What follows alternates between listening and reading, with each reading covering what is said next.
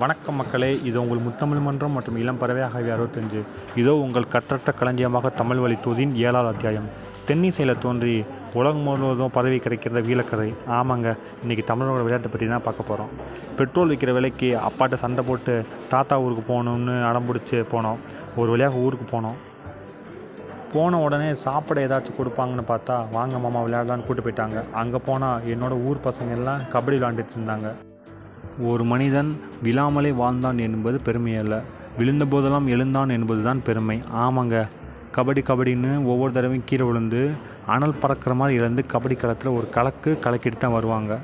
வாடா மச்சான் விளையாடலான்னு என்னை உள்ளே கூப்பிட்டாங்க. சரி உள்ளே போய். நானும் ஒரு கலக்கு கலக்கிடலாம்னு இறங்கி விட்டேன்.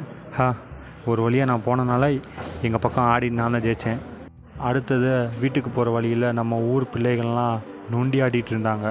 நம்மளும் ஒரு ஆட்டத்தை போட்டுடலாம்னு இறங்கிட்டோம். அதுவும் முடிச்சுட்டு வீட்டுக்கு போனோம்.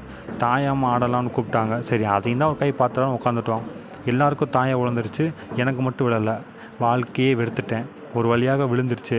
அப்புறம் என்ன ஆட்டம் நம்ம கையில் தான் நினச்சேன். அப்படின்னு நினச்சிட்டு இருக்கிறதுக்குள்ளேயும் நாங்கள் தாயம் போட்ட நேரம் நாங்கள் தோத்துட்டோம். எங்கள் எல்லார் மூஞ்சியும் வாடி போச்சு சரி நம்ம தான் எதுக்கும் அத்திரமட்டமே அப்படின்னு கம்முன்னு போய் படுத்தாச்சு. அடுத்த நாள் அதே மாதிரி நிம்மதியாக விளையாண்டுட்டு தான் ஊருக்கு போகலாம்னு சொன்னாங்க. மனசே கேட்கலங்க சரி சரி மனசை தேடிச்சிட்டு துணி எடுத்து வச்சுட்டு ஊருக்கு கிளம்பலான்னு பார்க்குறப்ப தான் ஊரடங்குன்னு சொன்னாங்க. ச்சே அந்த ஆறு மாதங்க அவ்வளோ சந்தோஷமாக இருந்துச்சு. சீட்டுக்கட்டு தாயம் பல்லாங்குழி கபடி நொண்டின்னு சிறப்பாக வாழ்ந்தோம்.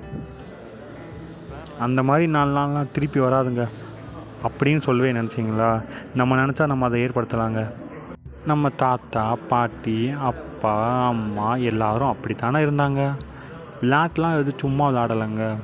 ஒவ்வொரு விளையாட்டுக்கு பின்னாடி ஒவ்வொரு நல்ல பயன் இருக்குது அதனால தான் வீட்டில் இருக்க எல்லாரும் சந்தோஷமாகவும் இருக்காங்க ஆரோக்கியமாகவும் இருக்காங்க.